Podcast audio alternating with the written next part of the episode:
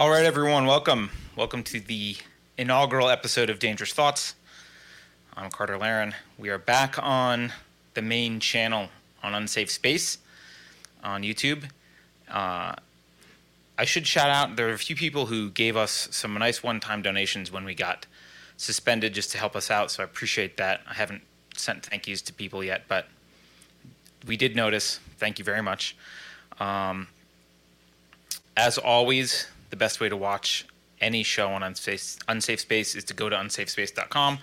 Uh, you can sign up there. You can support us through buying merch or, or becoming a paid subscriber, uh, or you can just watch the show there. Um, this should be streaming from that live embed um, there as well. And eventually you'll be able to do super chats from there, but right now you have to do super chats from YouTube, or uh, I think you might be able to do something on Utreon or Odysee because we're streaming there as well. Anyway, don't forget to fight censorship by punching that subscribe button. So do that. Thank you, Pirate Tomsky. He says main channel is here. Can't stop the signal. No, you can't. Thank you for the Firefly reference. Um, anyway, uh, this is a new series. It's called Dangerous Thoughts. Um, I'm going to try and do it weekly, hopefully mostly live, although, as some of you know, got some personal issues which might trump the show in the next few weeks. So maybe there'll be some recorded ones. Might have to skip a week, but generally I'm going to try this. Try to do the show every week. I'm going to try to do it live. And the purpose really is we we often get requests for me to explain or just help or explore or go a little deeper into some idea that I've brought up or someone else has brought up and I've commented on or whatever. And there really hasn't been a venue on Unsafe Space for that yet. Um, and that's what this show is for. It's for me to just kind of go a little bit deeper into my nerdiness and discuss ideas with guys. Uh, Beverly Pirate Tomsky does not get his money back just because I didn't say woo. That's not how it works. But I will say woo now. Um, so, anyway, the show, uh, Dangerous Thoughts, is going to be pretty loosely split into three segments. Um, the first segment of every episode, I will be practicing defining a word that's often misused or unclear uh, in the mainstream. Um, then we'll explore some kind of a topic. This might be something that I think is culturally relevant or important. It might be something that someone in the unsafe space community brought up that they've been asking about or wanting to discuss. Sometimes it'll just be me. Sometimes I'll have a guest on to dive deep into something. Um, and then the third segment, I'll just do chats. It's a chance to respond, tell me I'm an idiot, uh, or suggest future topics, or or whatever. So the only exception to that format is today, and the reason that's an exception is uh, I think I was thinking about it, and I thought I can't just do the format where I start with a definition and then do a topic because I need to I think it's helpful for me to explain why I think definitions are such an important part um, of thinking and why I want to make them an important part of the show. Um, and to do that, I'm, I'm going to have to introduce this concept of con- a conceptual hierarchy. And today we are going to look at a definition. We'll look at the definition of the word science because uh, a debate about even the meaning and use of the word is in the it's part of the modern zeitgeist now. So we will look at that but we'll do that after I go into a little bit of a description of why I think definitions matter and what I think this thing called the concept hierarchy is and why it's important. So, without that, or sorry, with that said, let's uh, let's move forward. So, it, it might seem kind of weird uh, and overly academic or feels like we're doing homework for me to say definitions matter, right? The kid that had the dictionary walking around high school usually didn't have a lot of friends. Um, although one of my best friends walked around high school with a dictionary, and I think someone in our community was mentioning they did that the other day. But uh, you know, pe- people aren't like, "Hey, do you want to live the best life you can and be happy and and and and fulfilled?" Study definitions. Like that's not usually what people think of. Um, but maybe it should be. Uh, I'm not when I so when also when I talk about philosophy, and I'm going to talk about philosophy a lot. I'm I'm not primarily interested in the history of philosophy. Most people who say that they're philosophers or study philosophy in school or talk about philosophy, they're really philosophic historians.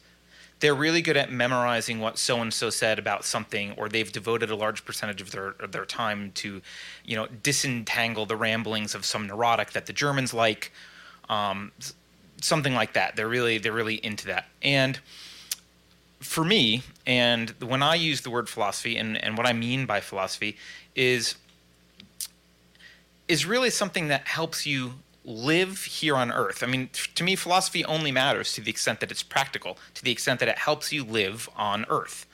Um, so it's fundamentally, it should be this practical thing. Um, and the motivation behind behind studying practical philosophy is emotional. It's an emotional motivation, right? You, you love life, presumably. You want to be happy and fulfilled, and you want to live a self actualized life. These are fundamentally emotional motives for caring about your life.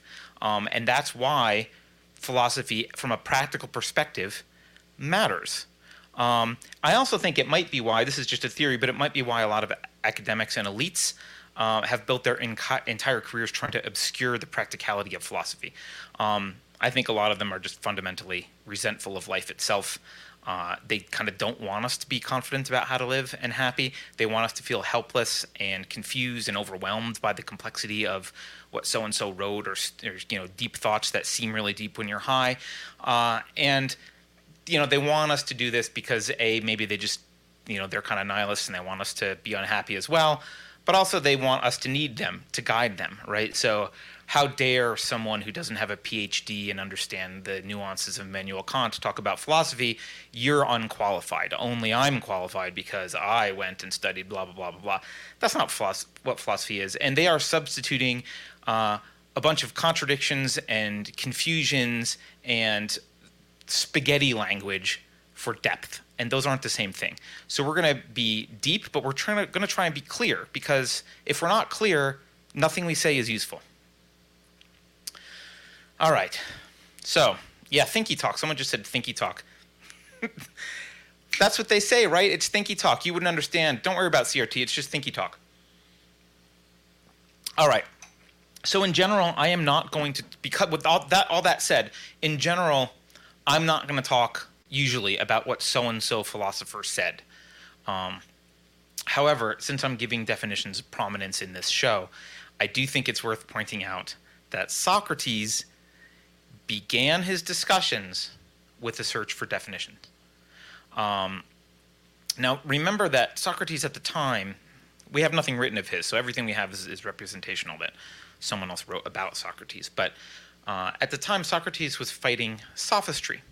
Now, the sophists had interpreted the previous philosophers. So there were there were previous previous philosophers, and then you know when you read about some of these early uh, philosophers, they it's pretty rudimentary. Like they're making propositions about you know what the world is made of. It's all water. It's all this. Like so, you know, they, they're they couldn't agree on some things.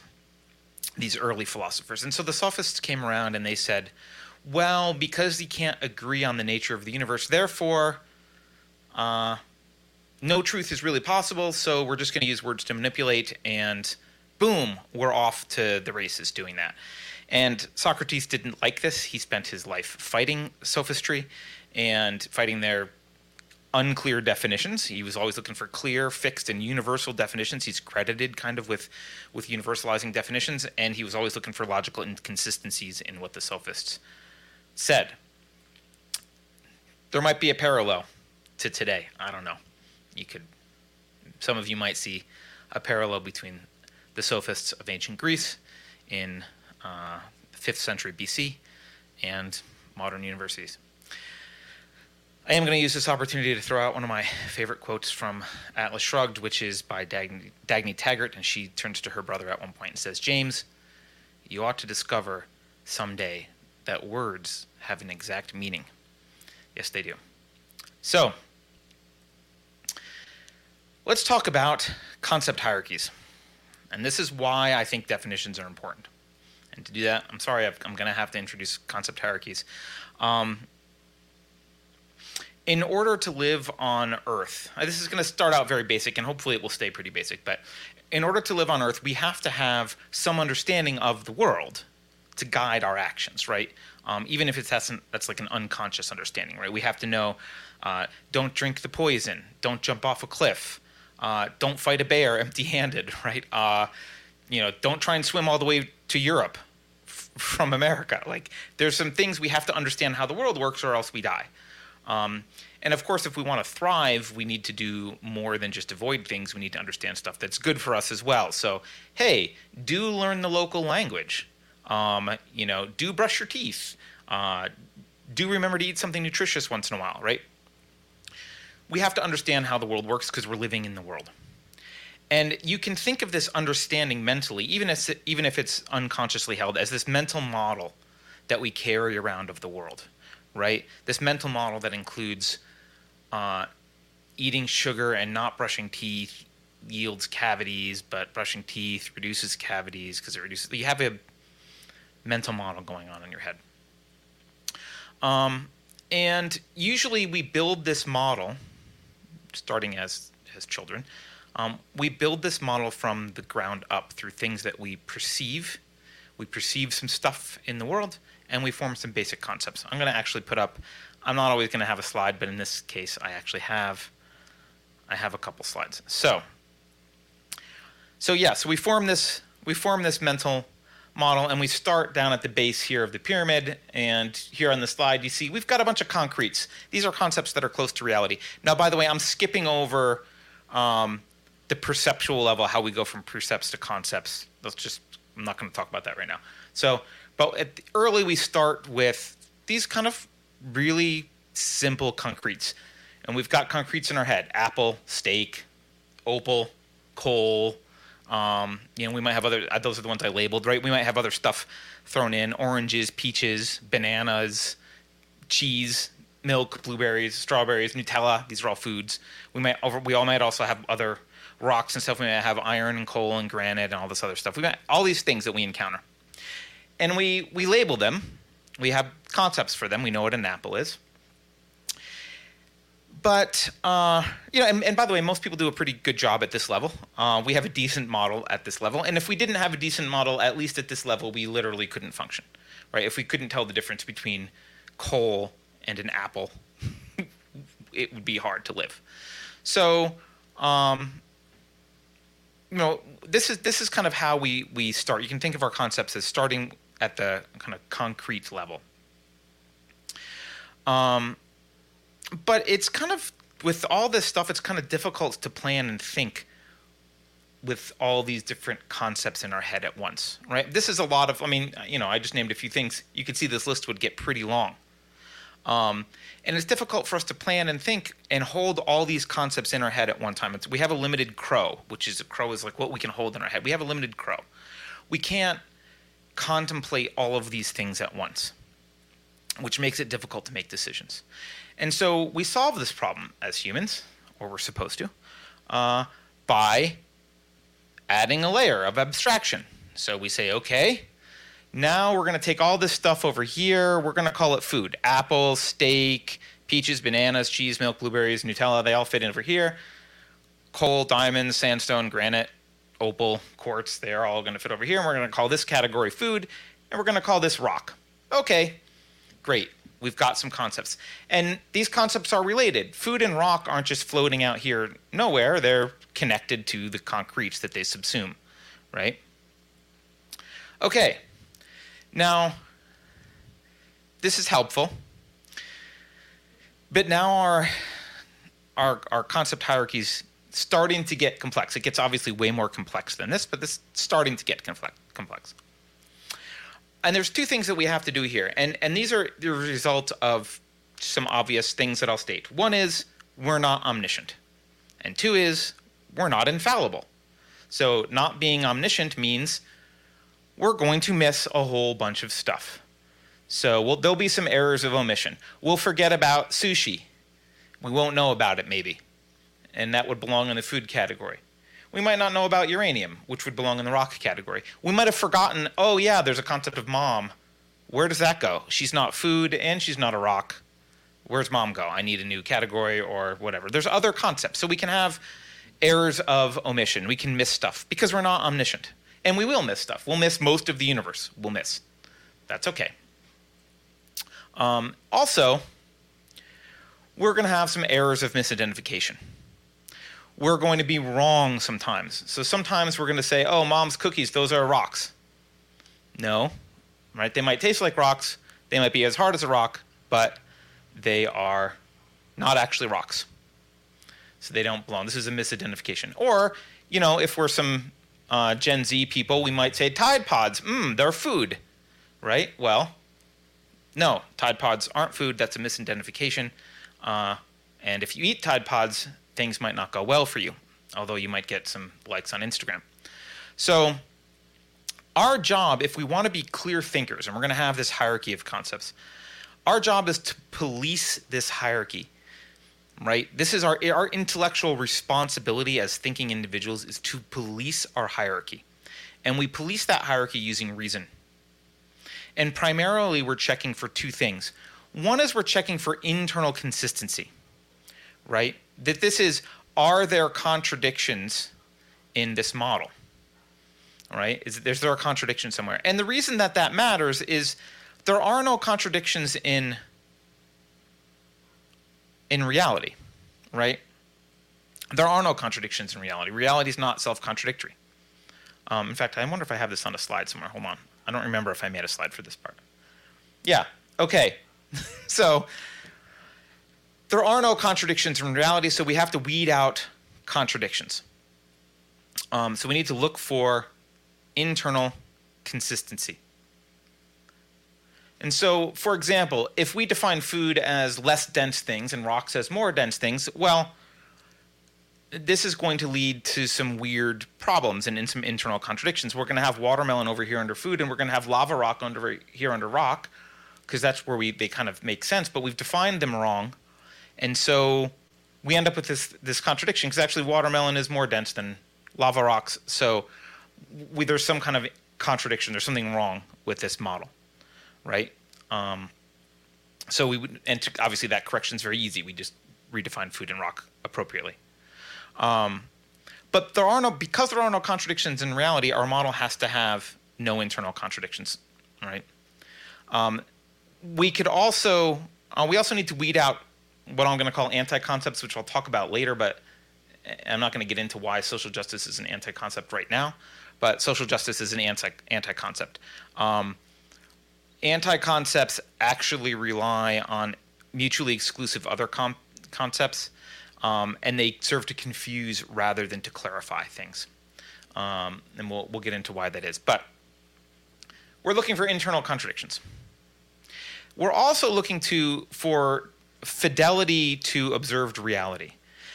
And this is, hey, I'm looking out at the world, seeing that it, checking that it matches my model constantly right? So if, uh, again, maybe sometimes I realize I need a new concept. I find something called dirt. Where does it go? I don't know. It's not food, it's not a rock. I need to find something here.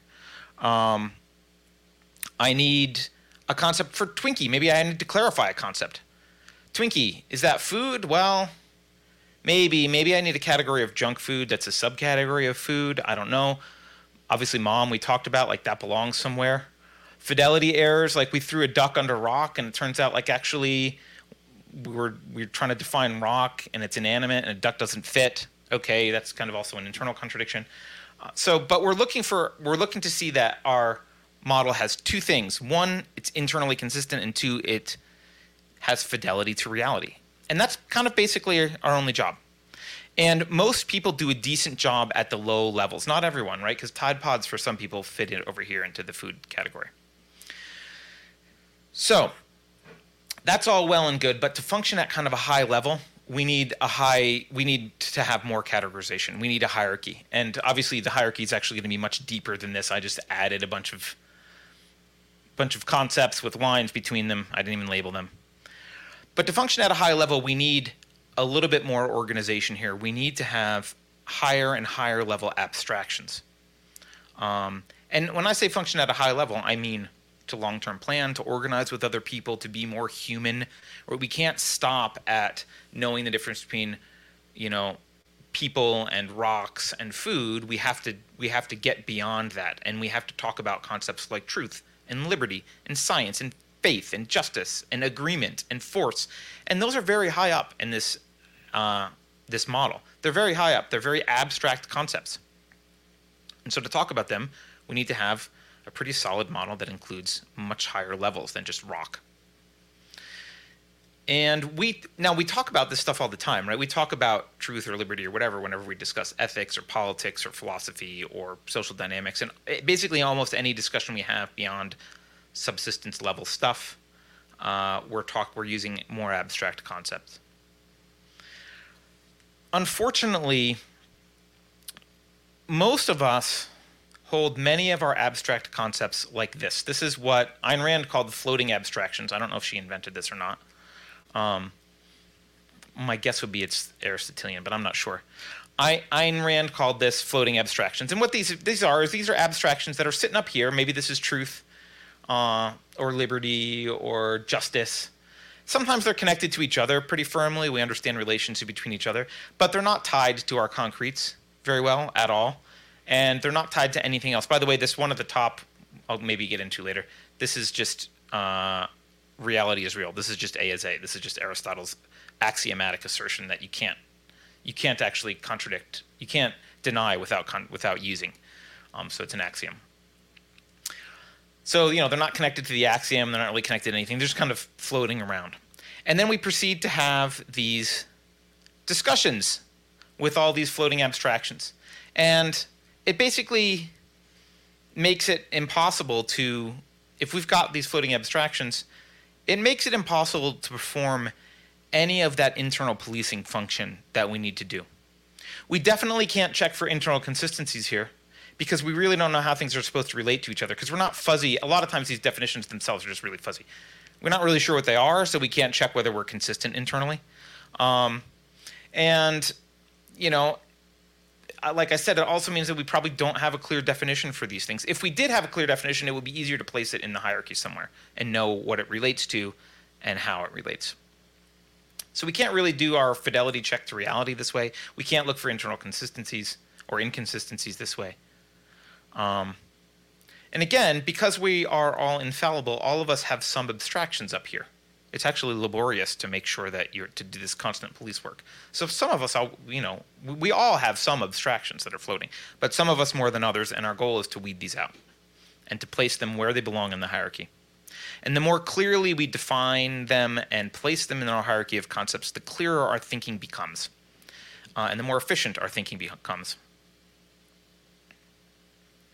So, how do we do this? Right? How do we how do we go about unmuddling our thinking? How do we go about placing these concepts where they belong? Well, I'm gonna. This is technical people will like this. Software engineers will like this a little bit, I think. But if you've got some sort of tree of nodes, right? This is a, a tree that people would recognize who do programming or algorithms. What we have to do to place a concept in the tree here is we have to define its location.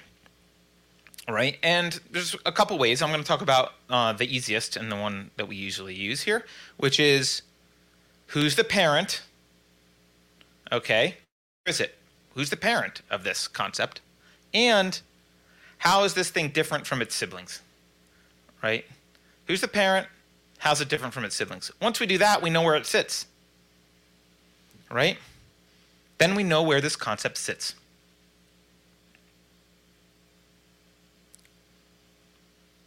assuming that this parent is clear, right?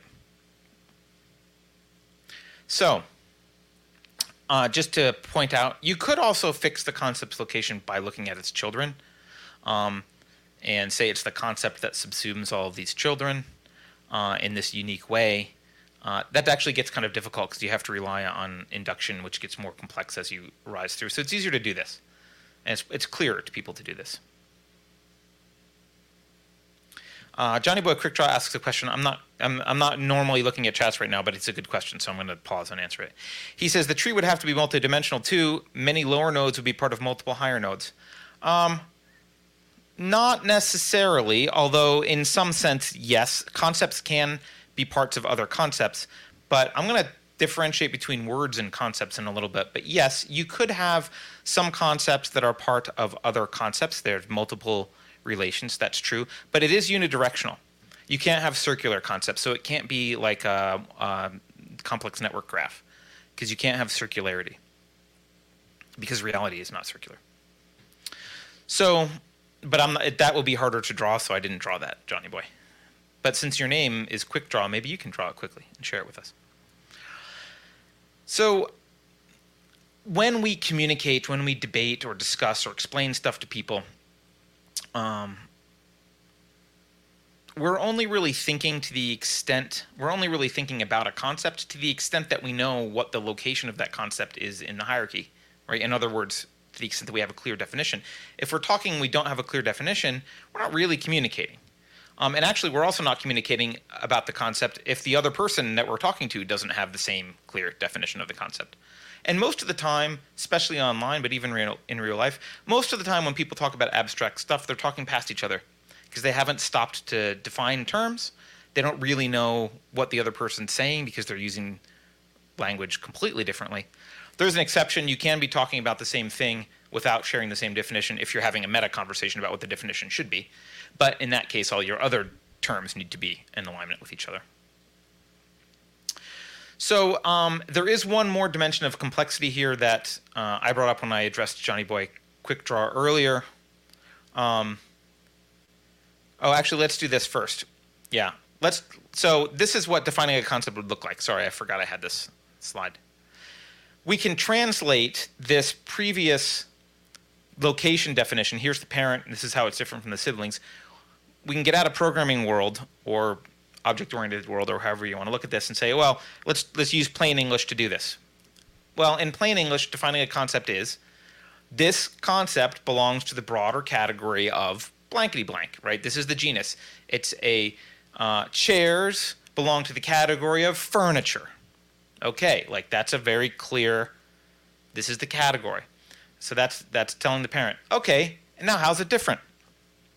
It's distinct from the other concept in this category by blah blah blah blah. And you'd have to I haven't thought through the definition of chairs, but you'd have to say, well, it's distinct from tables and couches and these other pieces of furniture in that you a single person sits in one or whatever. Maybe some chairs two people sit in. So you'd have to figure out uh, what that definition is, and that that distinguishes chairs from other things in this category of furniture. Okay. So that's how we do this.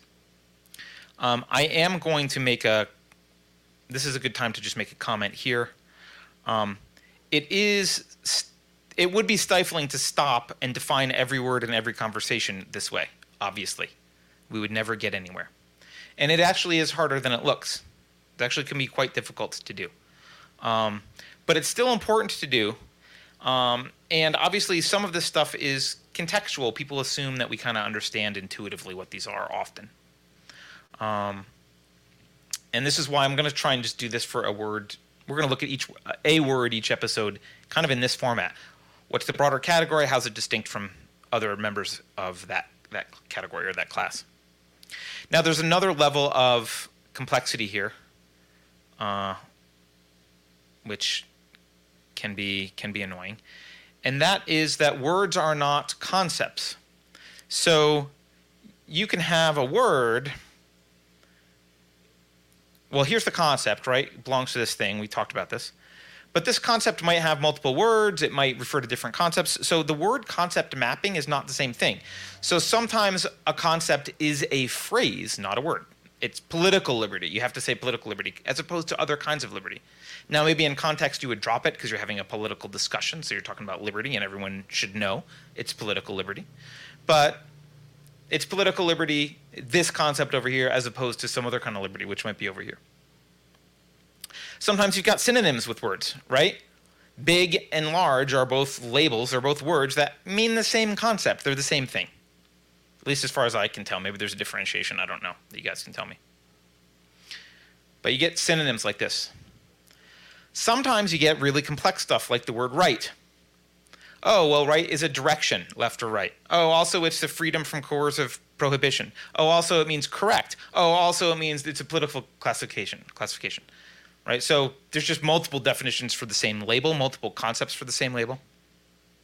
And sometimes you get something that has two distinct senses or more, um, but they're not.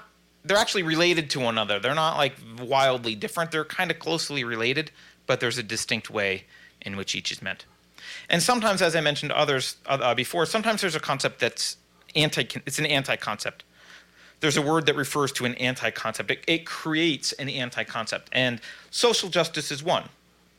Um, the reason social justice is one, really briefly, is uh, justice presupposes an individual choice, and only individuals can choose. Groups can't choose. You can't have a form of social justice. Um, justice is individual. Uh, a person either behaves justly or unjustly. Uh, either justice is done to them or not. This is all based on individual actions. You can't have collect. You don't have collective works right? You don't have collective sins and you don't have collective punishments. So this actually, the concept of social justice actually eradicates a whole bunch of other concepts because if you accept this, you have to like throw out a bunch of other concepts. It corrupts them. Before we continue, I just want to warn warn you guys. Uh, to honest people,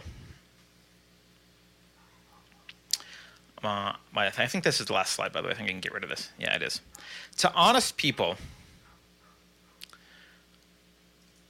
words are they're powerful because they they're clear reference to reality. They're enablers. They enable you to communicate about objective reality to each other. They enable you to understand objective reality. Um, it, they rely on an objective metaphysical view of the universe. Um, they start at concrete reality and they, they build up. Each higher level subsumes other concepts you can't tolerate diction, you know, contradictions because there's no contradictions in reality. So this is what makes words powerful because they they can help represent, they can help build this this map. Hopefully, if you're communicating well, a shared map of what reality is. But to dishonest people, and there are a lot, to dishonest people, words have power only because they can convince other people to do things. For them, words are magic spells that get people to behave how they want them to behave.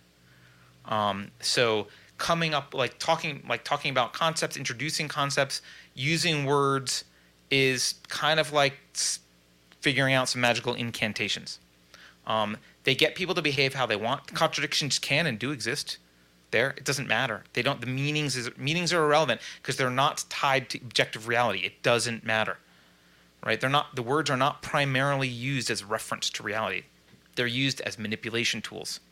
And only the effect on other people is what's relevant about the language. Uh, and you see a lot of that today.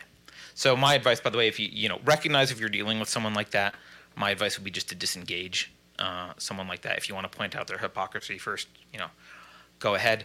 I would warn you, and I warn myself about this all the time.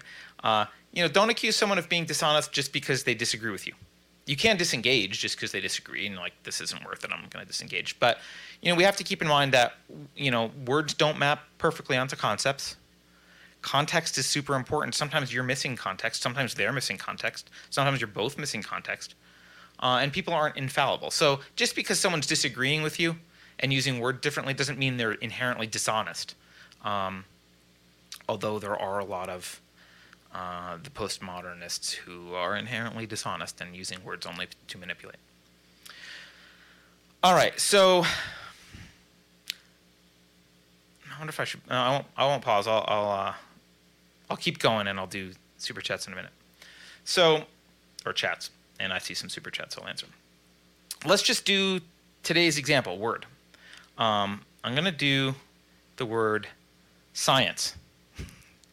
And I'm going to start with the Oxford English Dictionary. Now, you might say, why are you starting with dictionaries?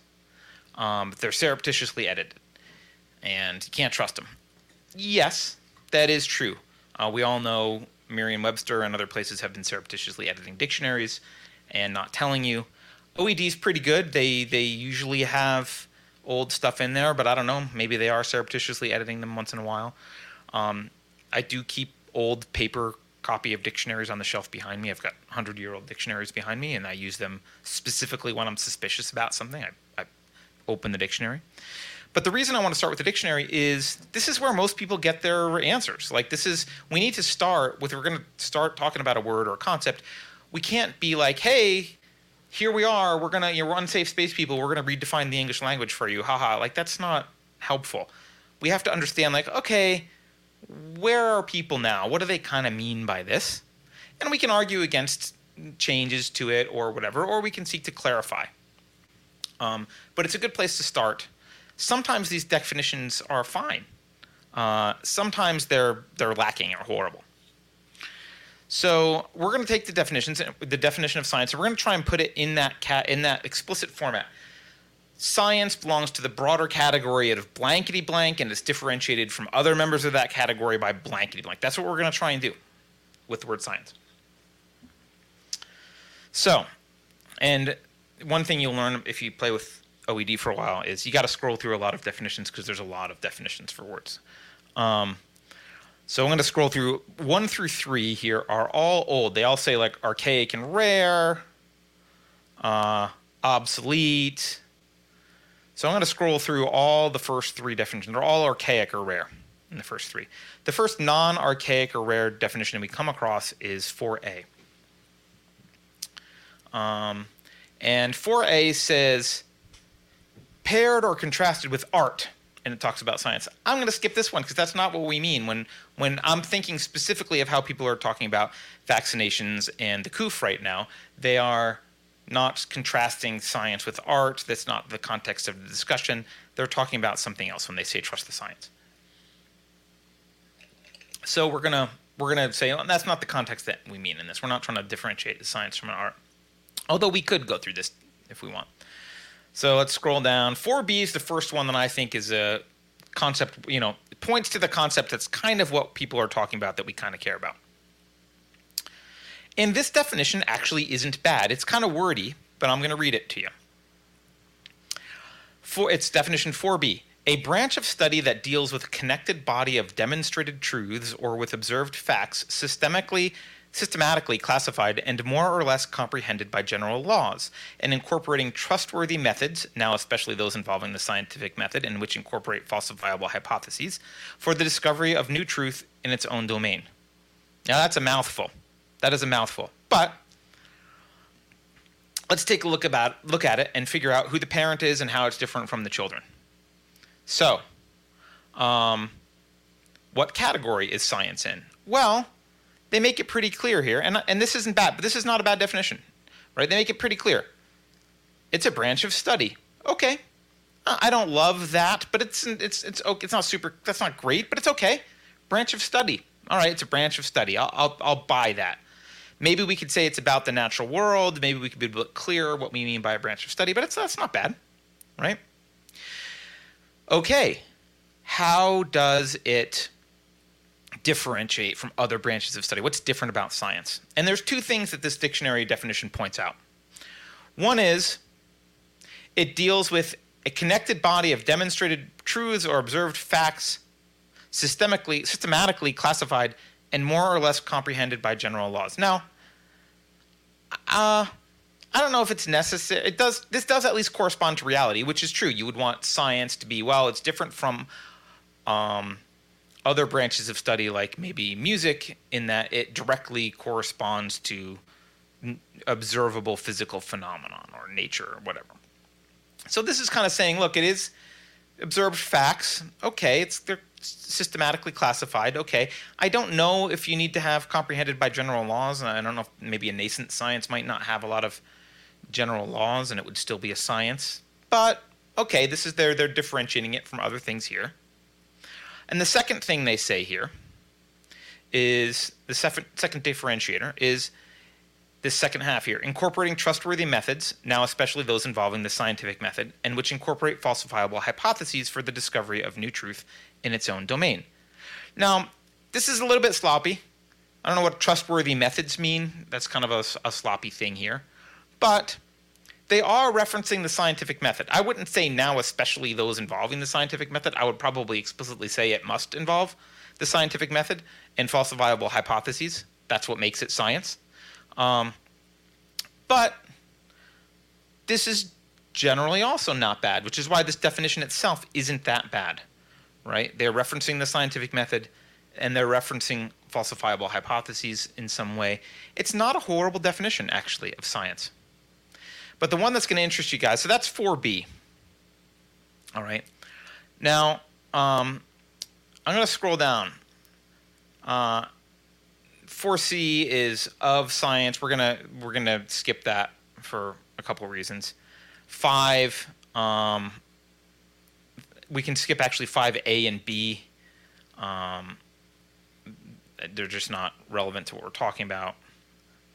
However, you'll like 5C and D.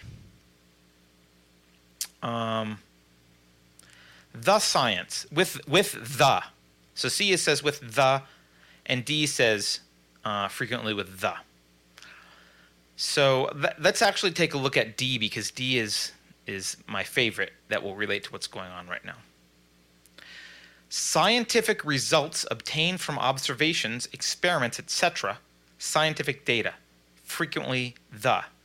So this is the science. This is where the science comes about. The science. Now notice something here. A couple things. First, uh, the first use of this is 1979. A lot of this stuff is like, if you scroll back, 1777, like it's old. This one, the first use is 1979. Then after that, 88. This first, the first one they cite. I'm sure it's been you know used, but this is much newer. You might also look like you might look at this and also say, well, this is circular because they're saying scientific results, and they're defining science. So this seems kind of circular. I would argue it's probably not circular because they are using the, a different sense of the word science here. They're probably using the one that we just defined above, for B. They're, they're referring to that concept. So results obtained from the, the science that we just talked about, that was pretty well defined. Okay? So it's not really circular. Um, so that would make the scientific method still part of this, right? So it prohibits cherry picking and that kind of stuff. It says when you say the science, you're referring to scientific results that have followed the scientific method, that are part of that previous definition. Now, the implications of that mean that if uh, it kind of means that like dissenting arguments, this other theories, contradictory results, all that stuff needs to be out in the open and heard in order for it to match scientific results because it's going to refer back to that other definition of science that includes falsifiable hypotheses and um, and the scientific method. So you can't cherry pick. So if disagreement and questioning is not permitted, it's not scientific. Therefore, it's not the science. It's not the science. So when you hear, with respect to this COOF stuff, especially, and how they are how they're having the conversation, regardless of let's pretend that the vaccines are 100% effective and everything's above board and fine regardless, because of the way that dissent is being treated, because of the way that alternate hypotheses and alternate uh, or contradictory data is being treated, you can be certain that the scientific method isn't being followed. The contradictory information isn't being viewed and displayed. Therefore, it's not the science. Uh, so you can throw away this trust the science um, bromide uh, because they don't mean it. They mean trust the mandates, so or trust our particular scientists and what they're saying. So you can have some understanding now that there's some intellectual subterfuge happening, and I know a lot of you knew this. This is why I'm picking the word science because you already kind of know this. It's a relatively easy one. Um, you can kind of see the intellectual subterfuge that's happening here, because um, sci- thus science is being used while undermining the scientific part of its definition. Uh, and that serves in our hierarchy of concepts, that serves not to clarify, but to obfuscate. That serves to deceive us, and it serves to make our concepts less connected to reality, less connected to each other, and more confusing. It actually serves to destroy the very concept of science. That's the purpose of it. That's what it does. So, um, I'm gonna do some. I'm gonna do some chats. Now's a good time to look at some some chats. I know there were some coming in.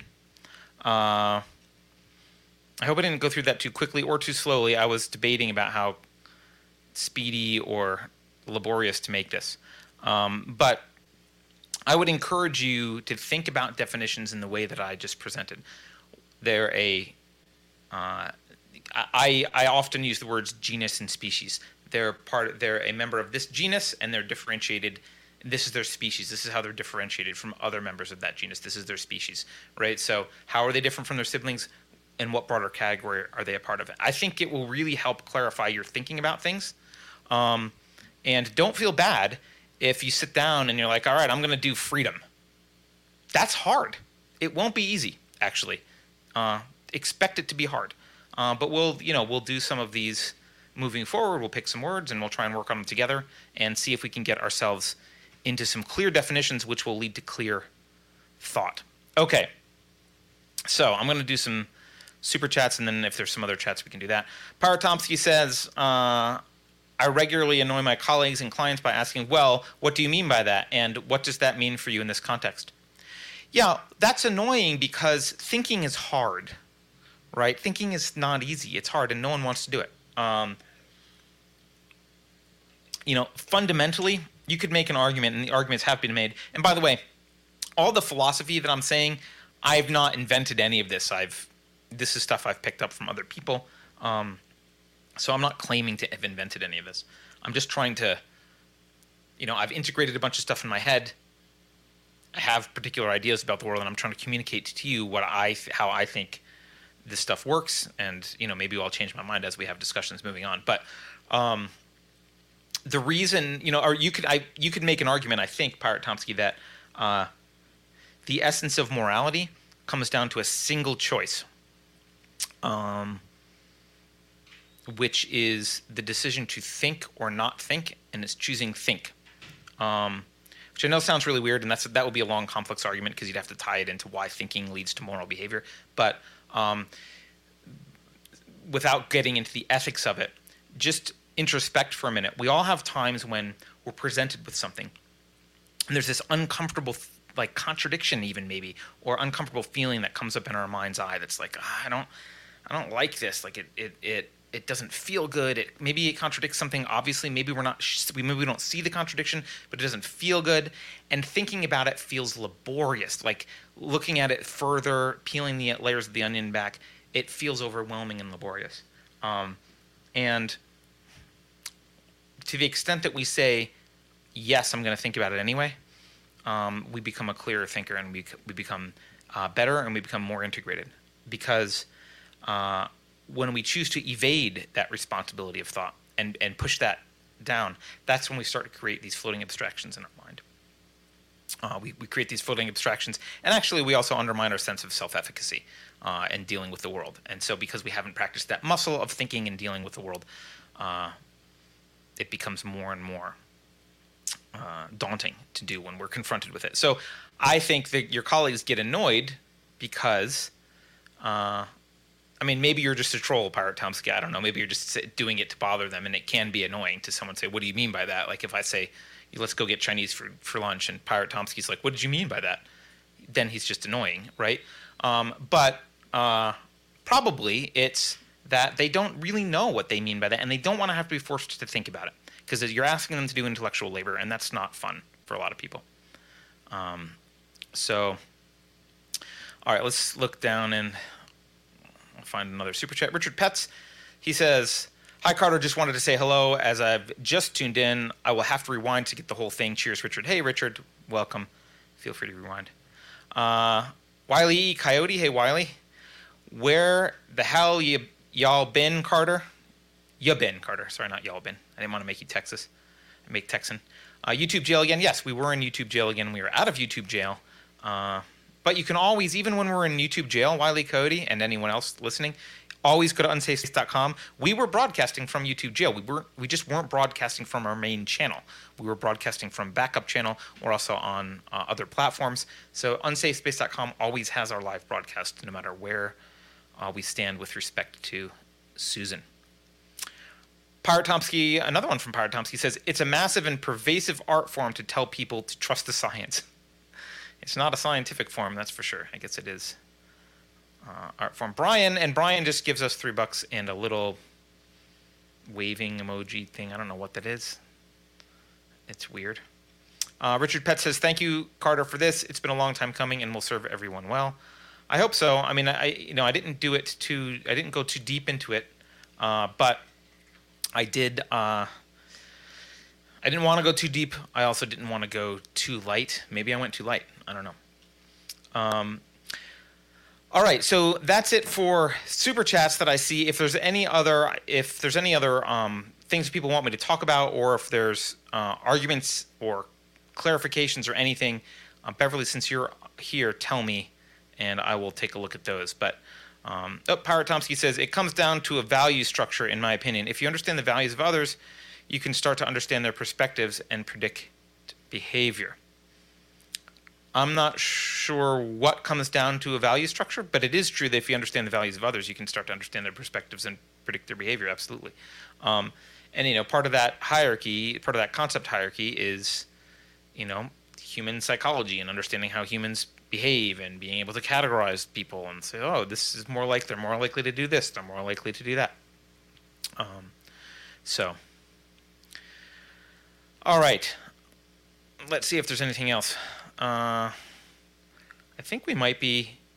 I think we might be good to go. I don't want to keep you beyond what we need to be here for. So I don't see any other uh, intellectual counter arguments, points of clarification, or anything else on this. I just see some chatting. So I'm going to let you guys go. Uh, as a reminder, you can uh, please, please suggest topics, by the way. You can email them to speak at unsafespace.com if you want particular topics. I've got some stuff. Uh, I've got some definitions I want to talk about. I've got some other topics to talk about. Um, again, I hope I didn't rush through this too much, but um, you can always support the show by going to unsafespace.com. You can subscribe on YouTube. You can uh, buy merch, become a paying subscriber, all that kind of stuff. Um, and as a reminder, we have Sunny Loman from House of Sunny on Covfefe Break this Friday, so you'll see her there. And we're actually debuting another uh, new series called uh, 451 Degrees, who which is hosted by Alex Maselli, and that premieres I think this Friday at 5 p.m. Pacific, 8 p.m. Eastern. Um, so if you you can check that out. Greg the Baritone says, Carter, when are you teaching us string theory? Uh, yeah, probably we won't get into that one, Greg. Although you know Maybe we'll, I'll, maybe I'll interview someone who knows string theory a lot. So Pirate Thompson says a journey of the path to anarcho-capitalist. Yeah, I mean, I think that would be a good one. I think that journey starts with, um, and I, you know, I didn't get into this with Mark Pellegrino the other day on Covfefe Break because we got sidetracked. But uh, for me, the journey goes from metaphysics to epistemology to ethics, and then I do not follow other, and I, I, am like using the word objectivist because I don't like a lot of the, I, I don't think they behave rationally. So I'm not, I don't want to use that word, but I don't follow them to the the, pol- the politics. Um, and I think that they have hidden assumptions in uh, in their political uh, beliefs, and so I just don't follow them there. I would argue that anarchy is kind of the default. If you're going to start from an abstract and you're going to explore what's needed for man to live on Earth and to be happy and to thrive, you have to explain why you should give up physical force and relinquish your ability uh, and desire to use force you have to explain why you should give it up to someone else. You can explain why you shouldn't use it in certain cases, right? You shouldn't initiate it. Like that's easy to explain. It's another thing to explain why you should give it up to other people. and the idea that obviously you should give it up to a constitutional republic, blah blah blah, it's just not philosophical. It's just an arbitrary assertion that like clearly this is the right form of government. And you know, you have people like uh, Curtis Yarvin who argue for monarchy. You've got like there's all different people proposing things.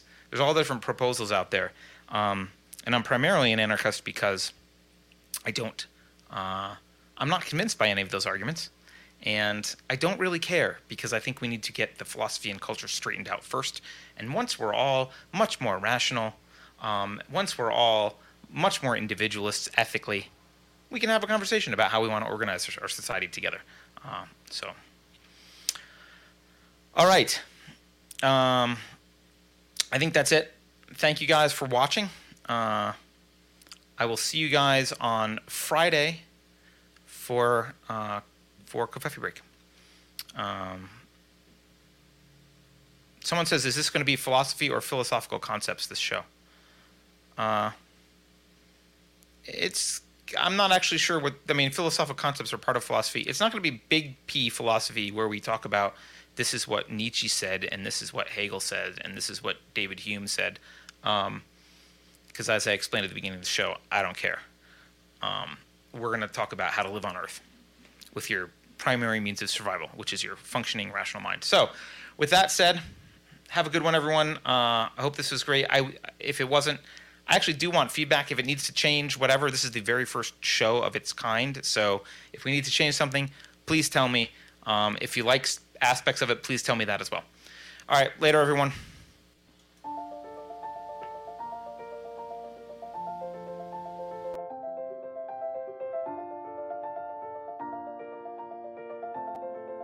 Thanks for watching. If you're new to the channel, we have a deep content library that includes interviews with everyone from Mike Cernovich to Meghan Murphy, so go check it out. If you'd like to see more, please consider supporting the show by visiting unsafespace.com/donate. You can find us on all the major social media platforms, at least for now, and you can find a community of like minded individuals on our Unsafe Space chat on Telegram. See you there.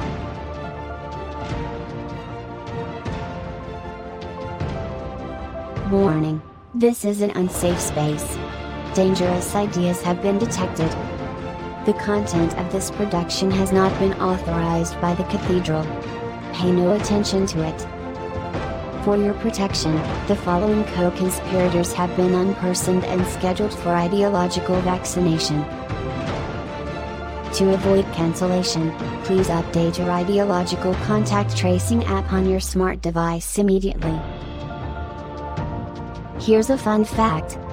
Only vaccinated Black Lives Matter. If you think about it, no one should be allowed to express opinions but don't. Think about it, I mean. That's not your job. Thinking has been scientifically proven to be less efficient than compliance. Science, scientific, and scientifically are registered trademarks of the World Economic Forum. Unauthorized use is prohibited. Computer voice Curtis, never mind, that last line is fake news. Please disregard it and return to your safe space immediately. There will be cake.